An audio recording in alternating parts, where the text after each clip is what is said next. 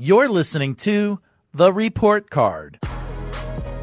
The Report Card podcast is a commentary show about contemporary American politics and international affairs with your hosts, Scott Dworkin and Grant Stern, where they grade what they're seeing in the news each week, invite activists, elected officials, and newsmakers to chat and to take your questions too. You're listening to The Report Card. And I'm your host, Grant Stern. And I'm your host, Scott Dworkin. How are you, Grant, today? I am keeping dry. That is how I am. It is Ah, rainy, rainy, rainy today here in sunny South Florida. well, I can't tell you what the weather's like here because people are crazy sometimes. So um, I can't talk about it. But that's awesome that you're. I can say that I just came back from Texas and uh, screw the haters. I mean, I think Beto actually has a chance to win. So I'll just say Yeah? that.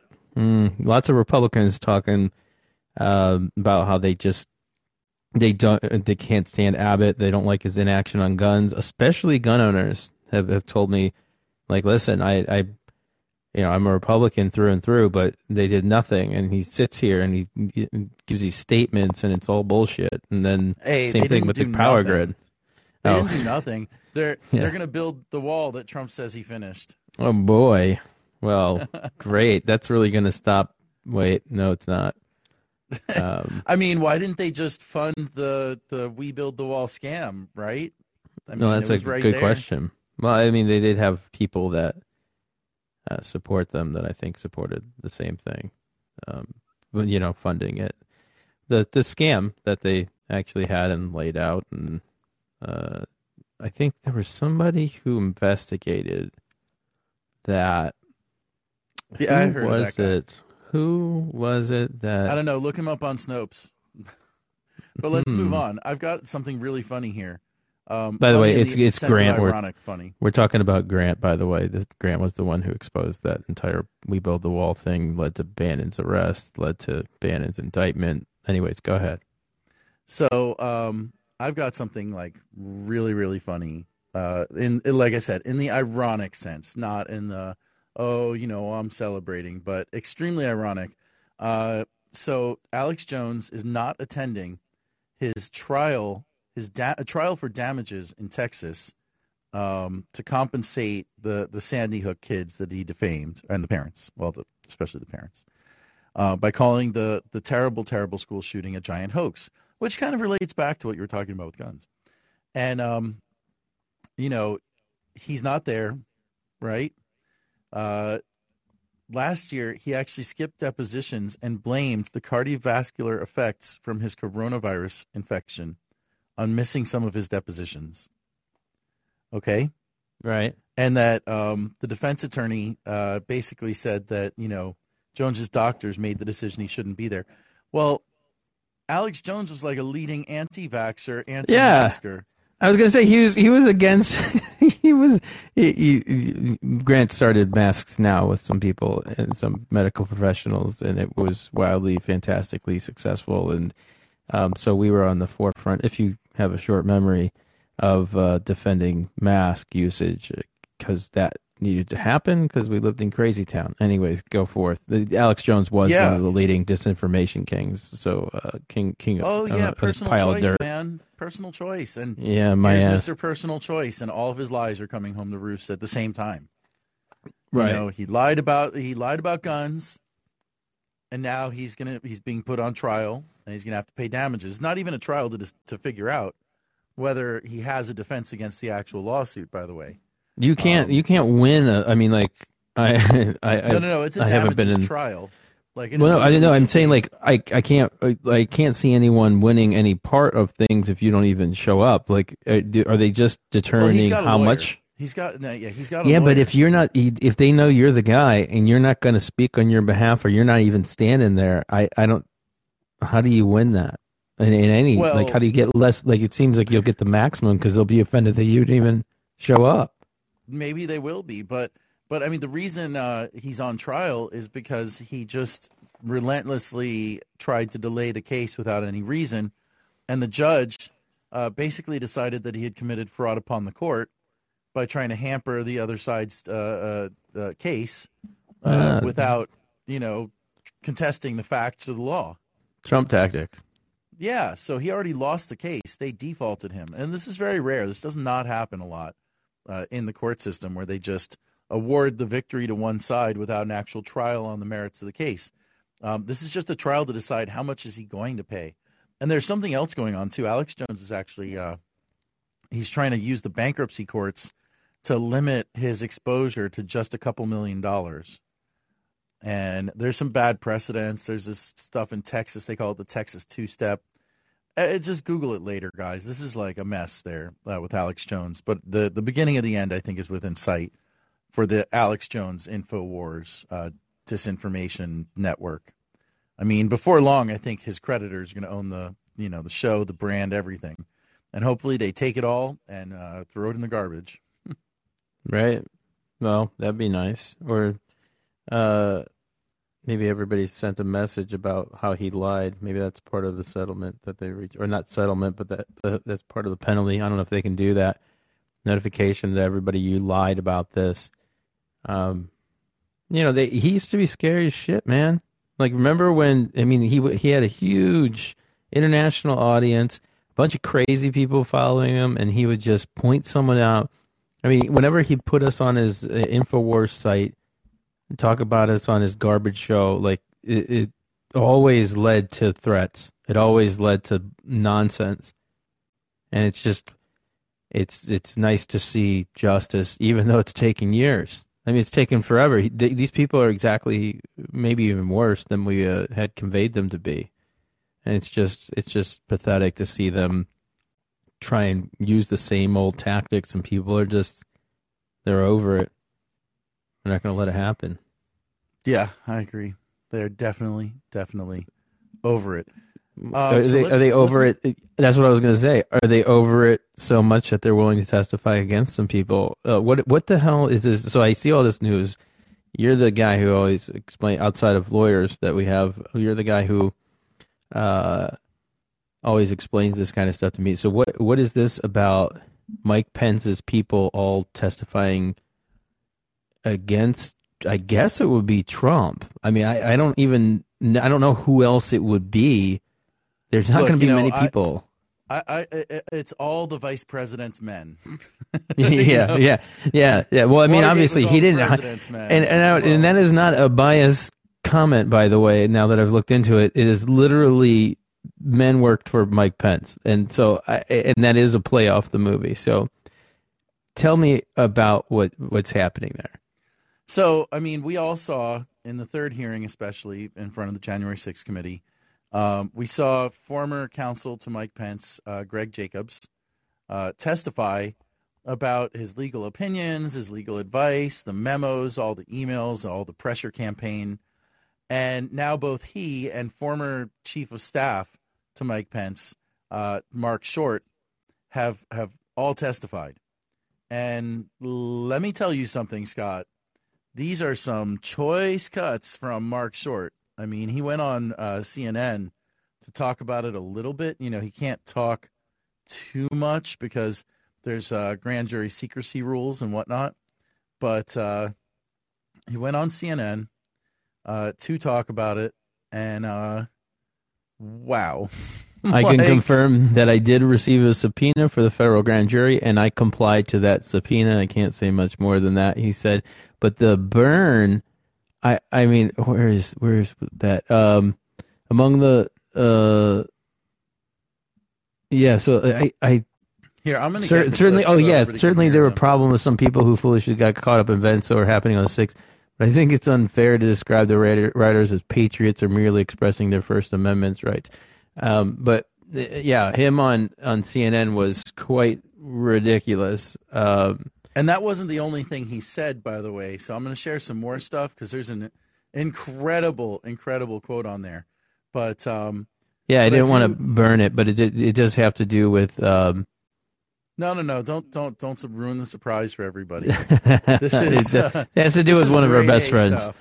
One of our best friends. He he really yeah. does rip him a new one. I mean, it's it's pretty great. Yeah, I mean the you know, I, I got to say I was not I was not expecting this. Okay, this is this is some next level stuff, but I do want to play the first clip first, just so everybody can hear it because it's it's history, man. It really is. I mean, here's here's someone who knows everything. He was standing next to Mike Pence when Mike Pence. I think he was standing next to Mike Pence when Pence made the decision uh, not to get into the uh, the the what's it called, uh, not to get into the Secret Service car. He would certainly know why Mike Pence was uh, concerned about the Secret Service, right?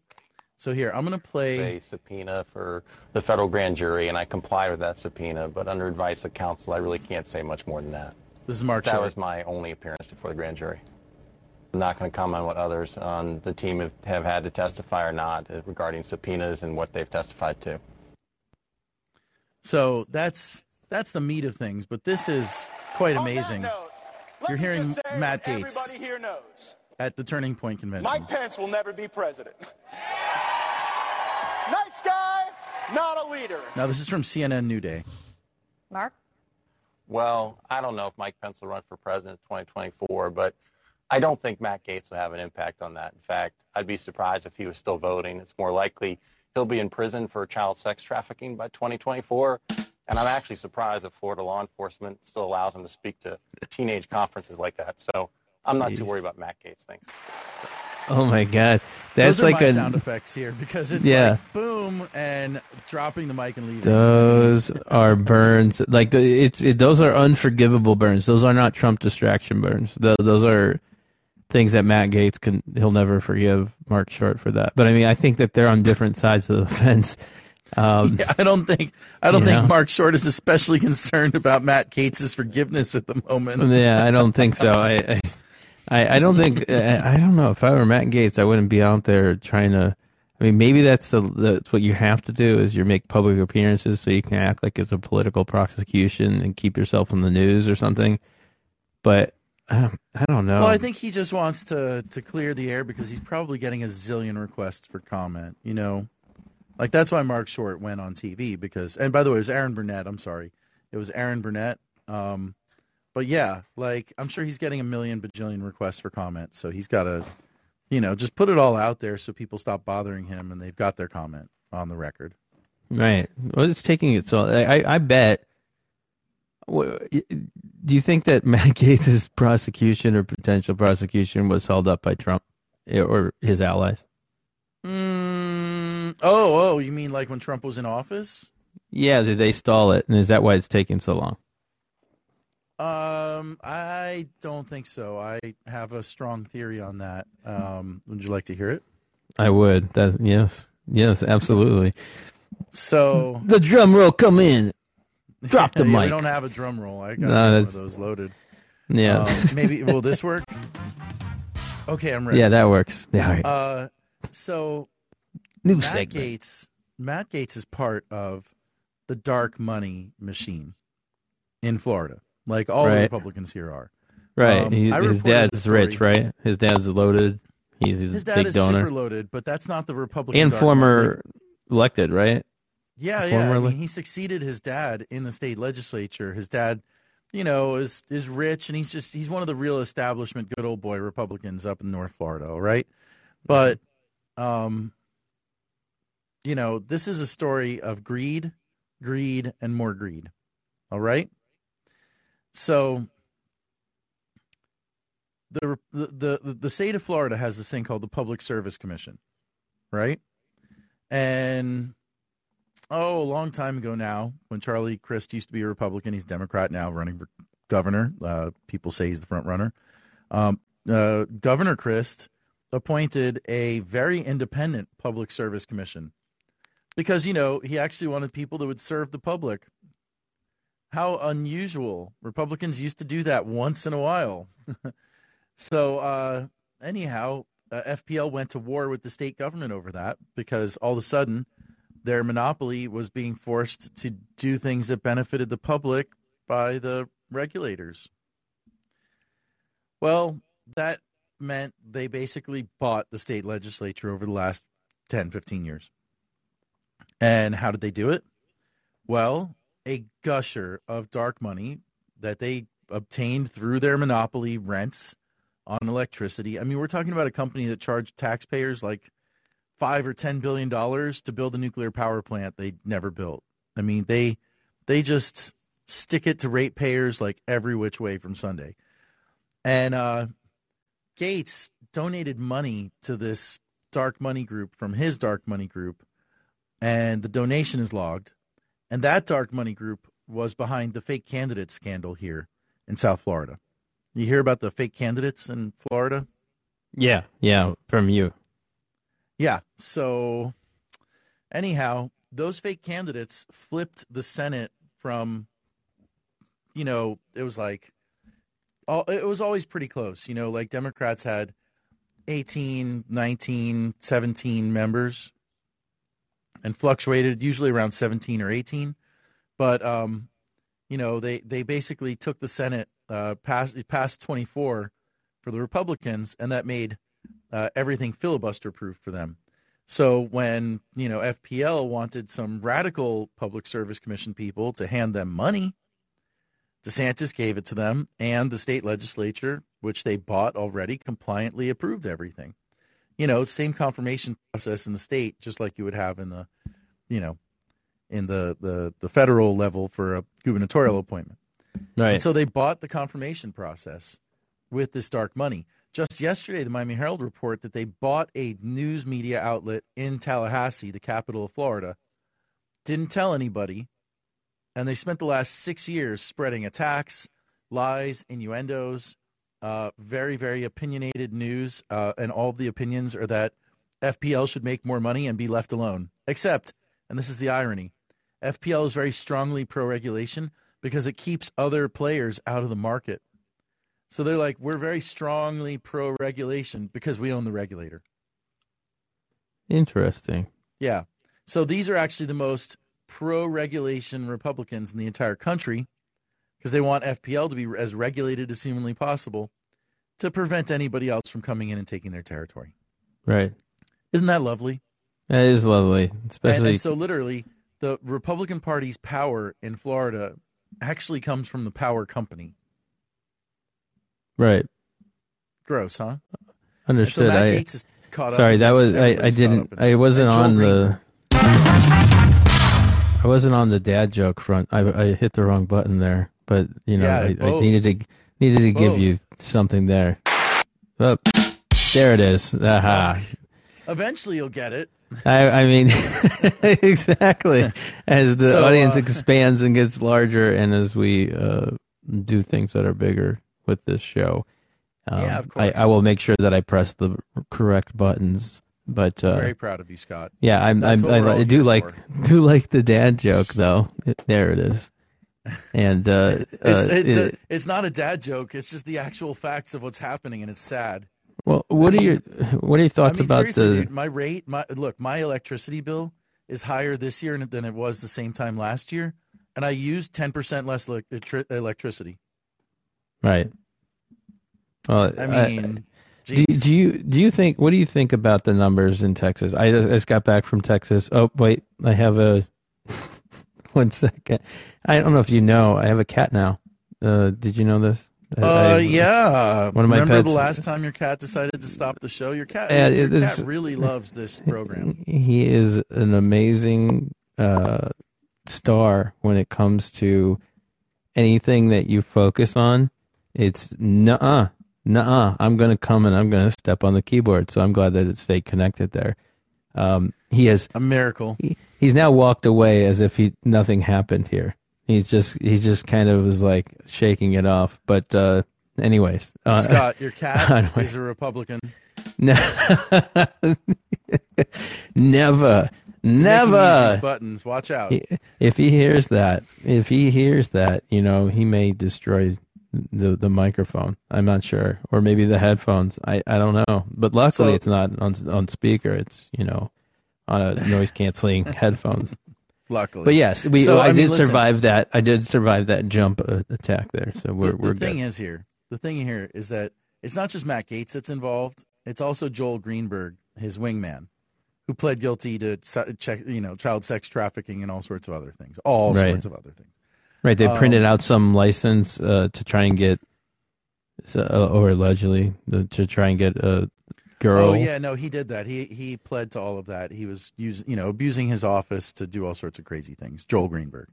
Well, Greenberg is an enormous, uh, you know, he's just like Zelig uh, when it comes to all this. I guess he was just like a big party guy, and so everybody partied with him, and everybody got involved with him somehow. And so he's very central to this whole big investigation that's going on. And I mean, there's already a Republican state former state senator here in South Florida who's been indicted. One of the fake candidates uh, pled guilty. Um, you know, I think that was last year. And so, I mean, I'm just waiting to see the other shoes fall because that's the only reason I can think of why they would delay anything right now. Right. Right. Nothing uh, else. Okay, so uh, going back, and I got a couple questions here um, from the crowd. The, what? Why? Who? Okay, if you're bringing in Mark Short and all of Pence's people, and possibly even Pence, why? Like, who are you investigating? Who are you trying to indict or looking to indict or possibly indicting? You know, this is a federal level. It's apparently a different federal case. It's a, a different docket number. Um, what what are you trying to investigate here? Oh well, you know, forgery is a really easy to investigate crime. Um, I would say one easier to investigate because it creates a wonderful paper trail, don't you think? I I love paper trails. They always hated when we had paper trails. They always. I prefer that. happy trails to paper trails personally, but yeah, paper trails are great when you're investigating things. Yeah, especially if you're like, oh, I'm I'm Mike Pence, and I I had no idea that Mike Flynn had Russian ties, and I sat there waving around the paper on MSNBC, like, what the hell is he talking about?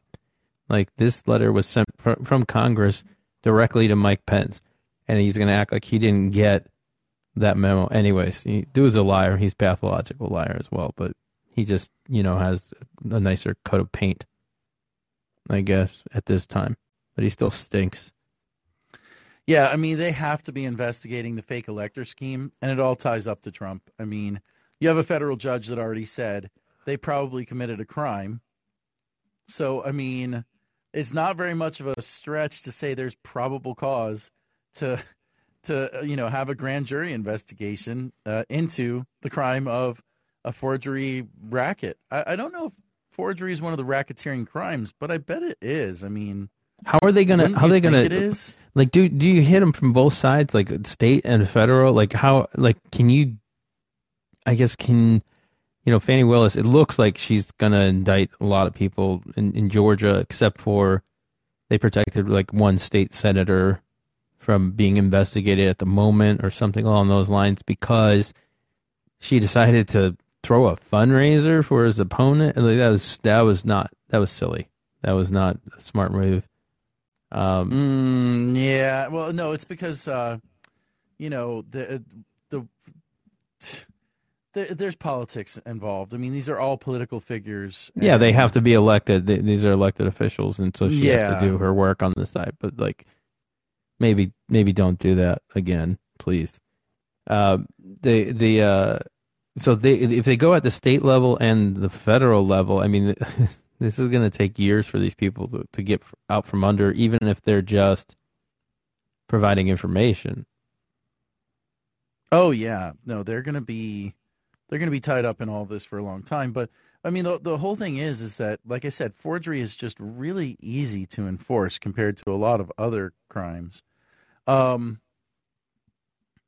so there's there's a section in the federal bribery, I'm sorry, federal racketeering law that's related to forgery, but I'm not sure if it's just for regular forgery or if it's only for forging uh, passports. So I'll, I'll, have to keep looking that up while we're talking. But I mean, think about this. You know, uh, a conspiracy, a criminal conspiracy is one of the easier charges to prove. You brought up the We Build the Wall example. They charged them with conspiracy to launder money, right? The act right. of, of plotting to launder the money because it's much easier than doing a money laundering uh, case because money laundering is a tax crime, and so that requires tax returns. The IRS CI gets involved. It's all very slow rolling after that. Um, you know, Glenn uh, when Glenn Kirshner was on the show, he he praised how fairly wonderfully easy it is to uh, enforce uh, racketeering compared to other things.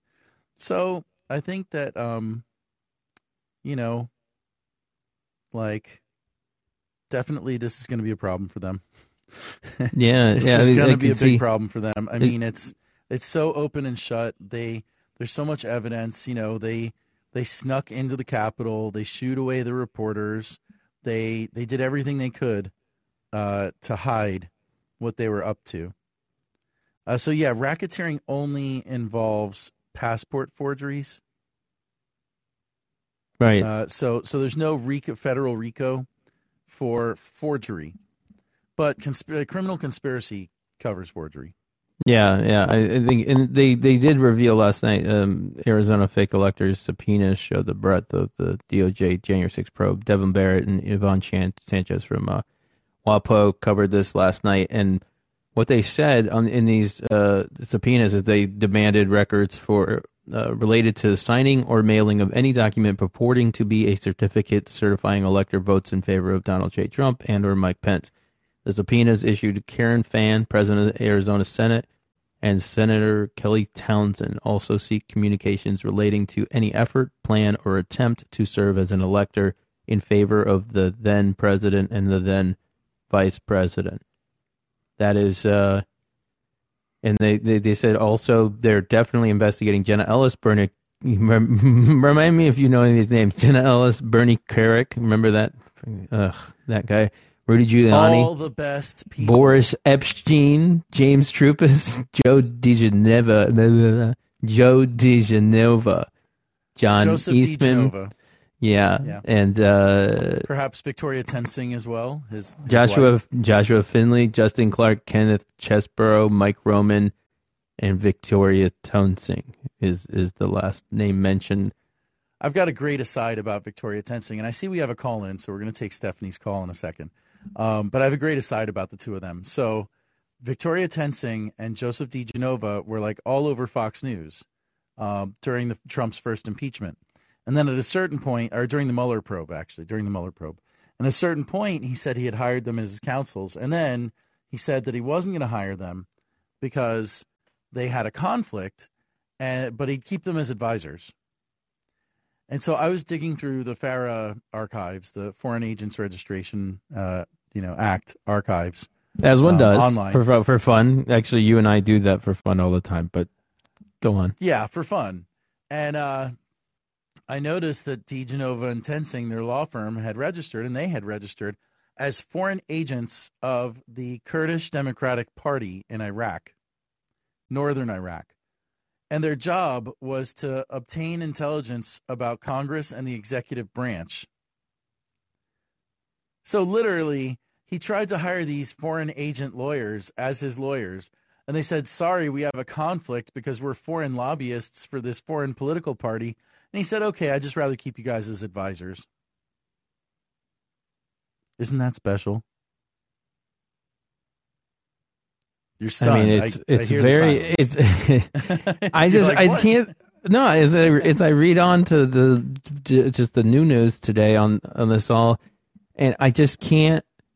The stupidity I mean, of these people is just to fall coming, into this right? is I, well we Yeah, exactly. I, it, it, it's just these are the same people. Now I, I just don't know how they didn't think they'd be dragged under the zamboni with you know that Trump is driving. So I, I just don't understand how they they didn't think that they were going to be you know in, in investigated. I mean, Wisconsin is now investigating the uh, everything. Michigan, I know, is looking into There's it. Arizona. seven states. They're SOL, Yeah. man. Well, no, I mean like so. There's there's those, uh, but the, there's Pennsylvania as well. There's Hey, uh, look, I'll give the the Electoral College credit for a change. the The whole reason why they created the founders created it because they wanted uh, to make it very difficult to forge an election by Right. making it impossible to have a multi-state conspiracy. That's why they required all the votes to happen in the state houses all at the same time. And boy, Donald Trump just proved that they did know something about this. We've got a caller, Stephanie Jansen. Stephanie, thanks for calling in. Hi, Grant. Hi, Scott. Thanks for allowing me to join your conversation. Um, I really appreciate it. I wanted to offer to anyone listening that everything we're having to talk about right now, this isn't normal. And it's also not okay.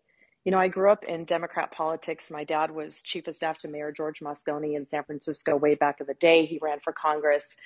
I became Republican when I was young. My father still to this day calls me lovingly his DNA misfire. Um, I, I don't have a party right now that really makes sense to me at all.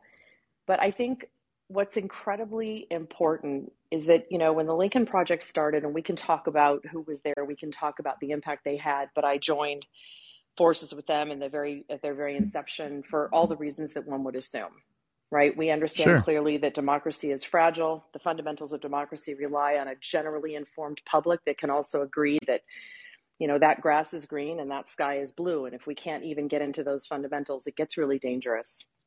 Very dangerous. And so the danger of where we are now and the fact that our democracy and it's funny i think people think this is a statement full of hyperbole and it just isn't that our democracy is actually teetering on the brink of just melting into authoritarianism. And as we also know, because I've been on both sides of the aisle, the Republicans are just better at this. Um, no offense, Democrats, you're at least on the right side of you know our country and our Constitution, but Democrats suck at this. And so I get worried when I see them get outmanned, outplanned, outgunned.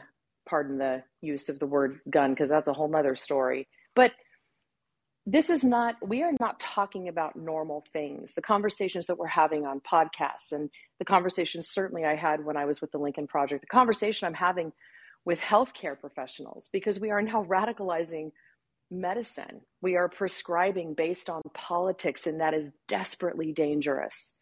And so i just want to put a pin on the fact that first of all the content you both create is really important. The conversations that you're bringing to light are critically important but I think it could be easy as a passerby to think this is just normal political dialogue, and what we are talking about is not normal. Like we are not okay. And I just want to say thank you for continuing to to to provide these conversations to the general public, so those that are at least slightly curious about the level of normalcy or not that we are experiencing can listen into intelligent conversation as you walk through all of the things you are. So I just wanted to say I appreciate that uh, very much. And again, thank you for allowing me to join your conversation. I appreciate it. Thank you for for sharing that with us, Stephanie. Um, we really appreciate it too because uh, that's a, an amazing point, and I want to drill in on it. And yeah, none of this is normal. Um, that's why we started the resistance in November of 2016, and it was a very organic thing. It wasn't like we all got together and said uh, we all need to resist. It was like we all had the same idea at the same time and talked with each other there was no like conference. There was no strategy session. There was no Democrats uh, coming to us and say, "You guys need to start the resistance so we could do stuff." It was quite the opposite. It was like the resistance started, and Democrats were like, "Oh, is this going to be us now?" Uh, but I thought we were going to give Trump uh, a big infrastructure bill so he's really popular uh, because you know we want to be bipartisan with the new president.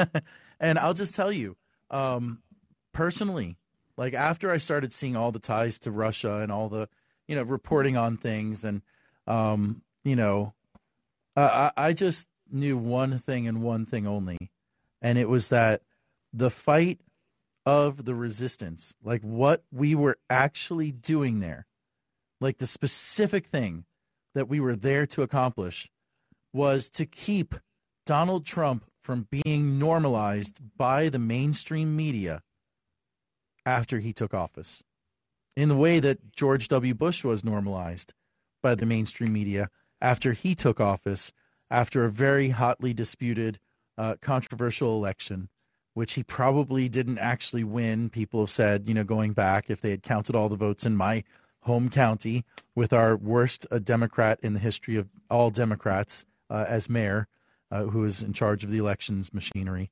Um, you know, Bush was normalized very deeply, very quickly even though nobody showed up to his inaugural either. And the people that did show up threw uh, eggs at his car, which he didn't get out of for his parade. Um, and then all of a sudden he was governing with this, you know, 50% plus 537 votes margin, as if, uh, uh, you know, 90% of the country had voted Republican. And that was, and then, you know, soon after 9/11 happened, which a lot of people blame on him for ignoring uh, reports like you know, Bin Laden determined to strike within the United States. Um, and so, like with Trump, it was all about denying him normalization. That was so, so key. And I think that we did it. What do you think, Scott? Tell me what you really think. Tell me, tell me what you really think. Um, no, uh, you know, it's just, it's just, uh, it's, it, it's a tough world that we're living in right now, and I'm glad that uh, there's folks like uh, Stephanie and you and other folks that are calling out people for their nonsense. And I think, you know, you and I, sometimes people will question. They're like, "Why are you shocked by this? Why are you?"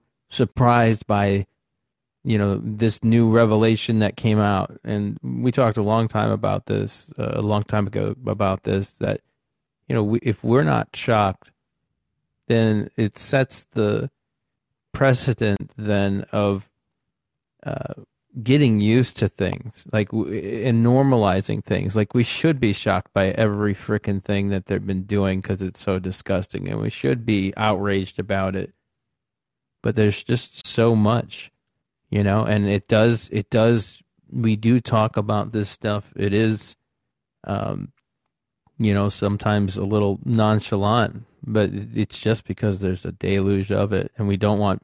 There's that fine line of, you know, the house is on fire, and freaking people out to the level where there's, you know, no hope and whatnot. So, um, you know, keeping that balance as well is is important, but you know, I, I think it, it is uh, good to remind people that this is not normal. None of this is normal. This is complete bullshit. We shouldn't be talking about, you know, the the attempt to uh, well the failed coups that Trump had. We shouldn't have to talk about that stuff. We shouldn't have to debate about whether or not it was illegal for people to try and use the elector process to throw a coup and fail.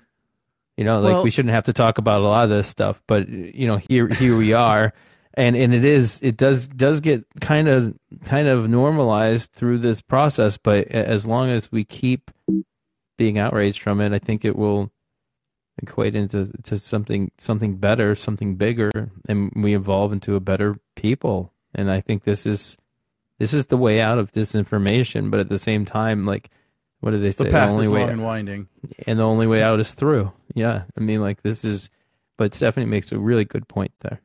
Yeah, and let me let me uh, bring this up to as well because, um, you know, this is the whole reason why we pushed so hard for the first impeachment because we didn't want to normalize the president of the United States extorting foreign leaders for his own personal political gain. Think about that, right? like here, you know, Michael Cohen on our our Dworkin Report podcast refused to lay blame at the feet of Donald Trump uh, for what's happening in Ukraine today. And I agree that he does not deserve 100% of the blame. Uh, the Russians invaded Ukraine in 2014. But I will say this uh, Donald Trump did more for Russia to increase their prestige in the world. Uh, he gave them more uh, aid and comfort than they've ever gotten from any leader of any foreign nation since FDR, because FDR had allied with Russia to fight the Nazis, right? And uh, you know, the, and Winston Churchill. So since the days of FDR, which was a marriage of necessity, um, you know, it's just, hey, uh, I think something that had to be done, uh, following the Napoleonic Wars example. Um, since then, there's not a single leader of any country that has been that good to Russia since Donald, except Donald Trump. And absolutely, you know, absolutely not even not, without without question, not, without question, and that was that yeah. was used as a weapon by them as well. That the right. information that we've given, any tacit response, any but, but non-response, any kind of like this didn't happen, they broadcasted it everywhere, think, and then the Russians okay? believed it. If we did not protect our foreign affairs from Donald Trump's interference, you know, for his political reasons, if we did not step in and say, we're not going to let this be normalized, then the president of Ukraine, who is only six months into his term, would have committed an egregious act of public corruption at Donald Trump's direction, and no different than in a way that Michael Cohen committed uh, an act of political corruption at Donald under Donald Trump's direction, and he would have discredited himself to the world very quickly. Now think about the implications of that. If Zelensky had followed through. A discredited Zelensky faces an invasion from Russia, and the world looks at it and says, ah, he's too corrupt to give anything to too bad, Ukrainians. It looks like your country is going to be partitioned. Have a nice life. And what are the knock on effects of that? So, I mean, we've been fighting against normalizing Donald Trump for so many years. Um, and it's just, it's a shame that Republicans are doing everything they can to normalize extreme uh, corruption, criminality, graft, treason, and lies. And two two notes, two quick notes. One is the resistance uh, started in a uh, February of 2016. I mean, it, it, started years ago, but like this this in version November. of the resistance. It was, it, yeah, it was in November. Well, I'm telling yeah, yeah, yeah. February of 2016 is when we had the impromptu kind of meeting that Trump was going to be a threat to our democracy, and that's what got the ball rolling for the original um, sort of resistance. But we, we we didn't know what we were or what we'd become, or even if we should. I, I don't know if you remember, but you and I and some other people debated about the use of the word resist and whether or not it was strong enough and whether or not it was um, we should use something else. And some terrible names came out of that uh, that we thankfully did not use. But uh, it, it, resistance was, you know, something that we uh, decided upon because everybody kind of was on board with it, the, the messaging and whatnot. The second point is um, I just just confirmed just to make sure, and I knew already, but my cat is a Democrat. Just FYI. so uh, I wanted to take Amanda's call. Amanda, thank you for calling. Amanda. Hey, how are you? Doing Good. well. How thank you, you for joining us. How you yeah. doing? I'm doing pretty fantastic here in Kansas City. It's uh, not 100 degrees today, so nice. Um, yeah, we uh, I, I, I get going back to this concept of normalization. Um, I think it's it's sort of a twofold approach. We we need to make sure that we're doing exactly as you're doing, making sure we don't normalize this. But when you feel I, I, when you're just one person drifting in in the sea of this humanity out here, you don't feel like you can do anything about it. And we we really need to empower people with what they can do about this one vote really does matter. One person can make a difference. Um, I had someone last summer, I, I, when I was still in the tent, um, someone said something really profound to me, and that that was, uh, we all have a tool. And I thought, gosh, you are absolutely right. That tool is in my hand. It's my phone, and it's amazing what one person with one phone can do. And I think yeah, we need to really right. encourage people to find that one thing that they can do and go do it. That is absolutely correct, Amanda. That's what the resistance was built on. The idea Boom. that there is no way that one person could do everything, but that if we inspire everyone to take independent action towards a common goal, the effect can actually be tremendous. And it has been. And, you know, back to the idea of normalization, you know, it's really tough. After the first impeachment trial, which we knew was likely to end in failure, although we all thought that there was a chance that we'd get a few more Republicans, not just Mitt Romney, uh, to vote for. After that, that was our big concern that the media would move in and normalize, ah, well, you know, he won the trial on partisan lines, so I guess he didn't do it. And sure enough, I think they really did their best to normalize this, you know, like this impeachment where the Senate convicted itself of failing to uphold its oath. You know, like they just kind of wanted to sweep it under the rug. But if we didn't do the impeachment process start to finish, I'll tell you right now, I think Donald Trump would have gotten reelected. It affected enough people on the margins to understand what kind of monster they were dealing with that, you know, it paved the way for what happened in 2020. But I mean, uh, you know, talk about normalization in the media, and uh, and I and we're going to wrap it up after this. Um, you know, I, I run OccupyDemocrats.com and WashingtonPress.com. Go ahead and visit. We're in two news websites, uh, similar content, and uh, you know, most everything goes into Occupy Democrats first, and we get rated. We get rated by uh, NewsGuard. We get fact checked by everybody in the whole world. Um, we get rated by a bunch of places, but NewsGuard in particular is a very active human based rating service. And they came to me and said, well, we're trying to decide if you're responsibly presenting news without too much opinion. And I said, oh, okay. Like they, you know, I said, well, what's the, you know, they sent me a story. I said, what's the problem with this story? It's all based on what Piers Morgan said. And um, and they said, no, no, no, no, no. You called Donald Trump a disgraced ex-president, a sore loser, and someone who never misses an opportunity to talk about themselves. Huh. Right? Now, here's the thing. All of those things are a thousand percent true. A thousand percent true. I mean, people have been calling Donald Trump a sore loser all over the world for the last two years, I think, well, a year and a half. Um, there's no doubt about that, okay? I mean, how many other presidents decided to overthrow the government because they lost their election? I would say that's pretty strong grounds to call them a sore loser. Uh, the Atlantic and New York Times uh, magazine columnist uh, or journalist uh, Mark Leibovich called him the sorest loser, right? And so I'm like gathering up all these references and sending them off to this guy uh, for review. And you know, never misses a chance to talk about himself. I just pulled out the the story about Trump crashing a random wedding at Mar-a-Lago to t- to talk about uh, losing the election two years ago, which by the way reinforces the sore loser thing. And and I mean disgraced ex-president. My God, uh, he's the first ex-president to be impeached twice. If that's not disgraced, I don't know what is. And he was impeached the second time and put on trial after he left the office. How much more disgraced can you be? You know, like like he's under criminal investigation all over the country. Oh, that's full of grace, right? And so I wrote back, and at the end I said, look, you know, I think you guys should seriously question whether an outlet is presenting the facts and the truth responsibly if they don't call Donald Trump a sore loser, disgraced ex president who doesn't miss an opportunity to talk about himself in pretty much every story, or at least once in a while. Because if they're not doing it, then they are not accurately conveying the facts to their audience. They're probably Fox News, Newsmax, or OAN. That's the world we live in.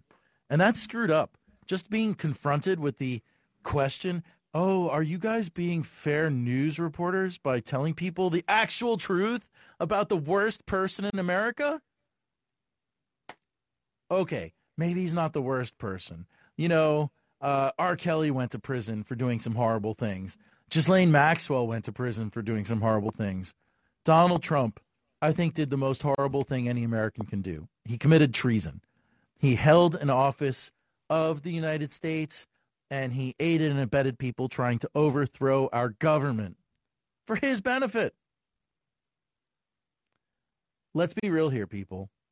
You know, saying otherwise creates a false equivalence or it's just a flat out lie. And that's not what we're here for.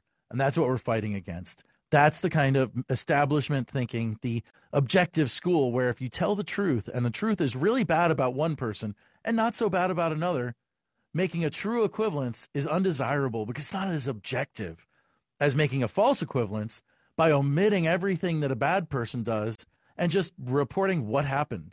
Hey, Donald Trump said that uh, this, the, the election was stolen. Let's just report that. Yeah. Let's not mention that it wasn't that everybody in his administration knew it? Nah.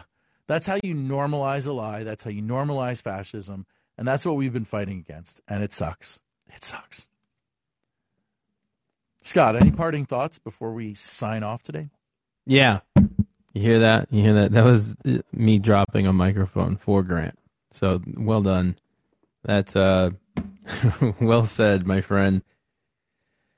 Um I just I want to thank Sam and Evelyn, the doc, for joining us. All the Stephanies, Joanne, uh, July, Amanda, Amanda, of course, Charlie, um, everybody else on the chat, and then uh, um, also for everybody joining us uh, on Callin and, and Stephanie Jansen for uh, her comments as well.